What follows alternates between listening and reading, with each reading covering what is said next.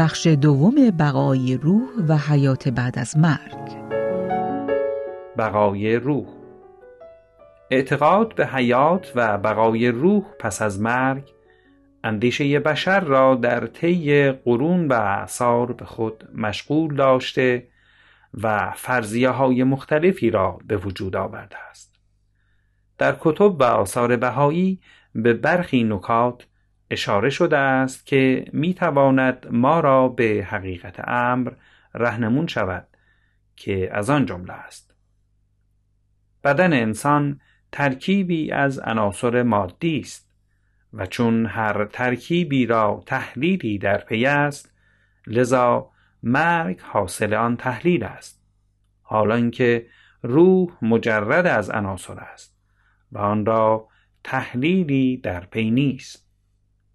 به فرموده حضرت عبدالبها روح انسانی ترکیب نیست از عناصر مختلف نیست بلکه مجرد از عناصر است و مقدس از تبایه چون مرکب از عناصر نیست این است که حی و باقی است. چند پرسش که به مرگ و حیات روح مربوط می شود آیا انسان پس از مرگ شعور و شخصیت خود را حفظ می نماید؟ و آیا دوستان و منصوبین خود را باز خواهد دید؟ پاسخ تعالیم بهایی به این سوال بسیار سریح است. به این عبارت که در جهان دیگر برقراری رابطه با منصوبین و دوستان ممکن است.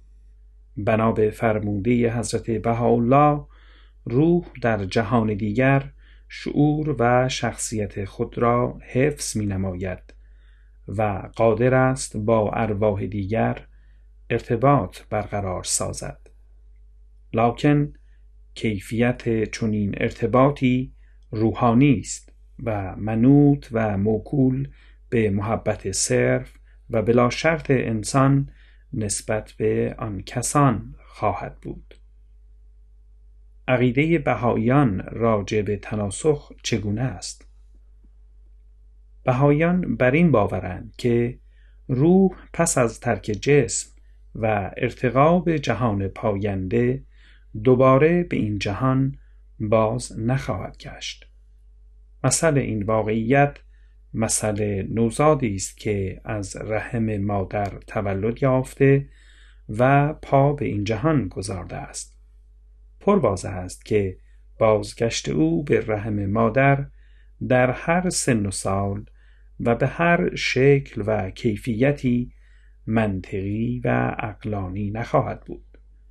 به فرموده حضرت عبدالبها رجوع روح بعد از صعود منافی حرکت طبیعی و مخالف نظم الهی است. حیات روح پس از مرگ به چه ترتیب است؟ عقیده بهایان راجع به بهشت و دوزخ چگونه است؟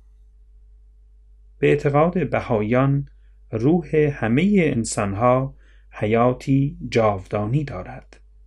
بهشت یا دوزخ مکان خاصی نیست بلکه یک کیفیت روحانی است.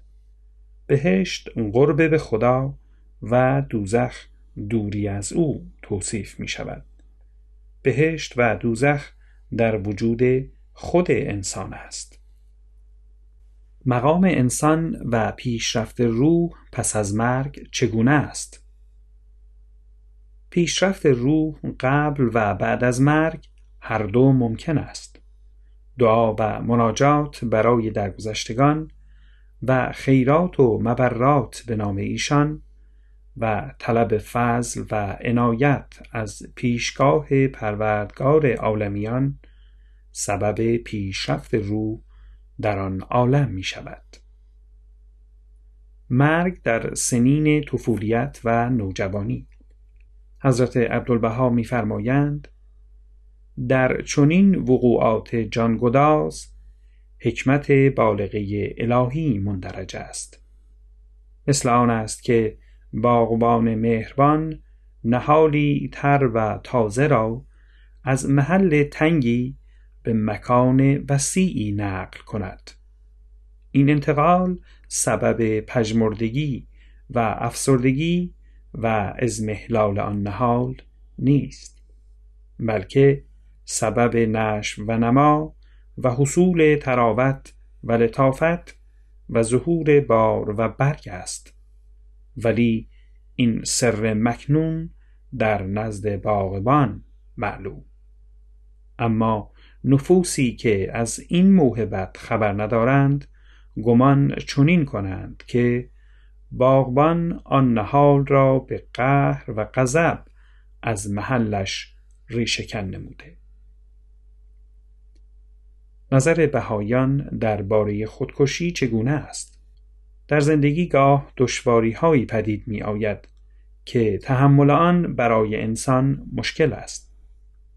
لکن توجه به این نکته ضروری است که حیات اساساً تحفه‌ای خدادادی است و به این جهت به انسان داده شده است که از آن به عنوان ابزاری برای کسب کمالات بهره گیرد و توشه‌ای برای حیات جاودانی که حیات اخروی است فراهم کند.